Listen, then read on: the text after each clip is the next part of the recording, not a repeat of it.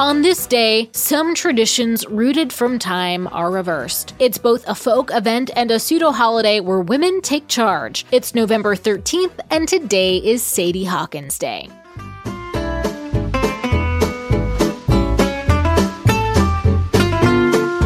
Welcome to Taco Cast Podcast. Every day is a holiday. No, really, it is. Did you know that literally every day is a holiday? I don't know about you, but I love having a reason to celebrate every day. Whether it's your favorite foods day or something else totally random, happy holiday to you. While times have certainly changed since the dawn of Sadie Hawkins, and women should have an equal footing to men when it comes to taking charge, you might be surprised to know that Sadie Hawkins actually came from a comic strip. Al Al Capp was the writer of a classic hillbilly comic strip called Li'l Abner, where Sadie Hawkins was the daughter of a man named Hekzebiah Hawkins in Dogpatch, the fictional location of Abner's comic strip. Sadie was apparently not one for the looks, and at the age of 35 and single, she was frantic to avoid becoming a spinster. And her father, worried about her living at home forever, called all the men of Dogpatch for Sadie Hawkins Day, and a foot race was decreed for all the town's eligible bachelors. If Sadie caught one, he'd be forced to marry her. The comic strip that debuted on November 15, 1937, was meant to reverse the then cultural norms of men as the romantic pursuer. The storyline from the comic strip was revisited the following year, and by 1939, Life magazine reported that 201 colleges in 188 cities had held a Sadie Hawkins Day event. The headline read, quote, On Sadie Hawkins Day, girls chase boys in 201 colleges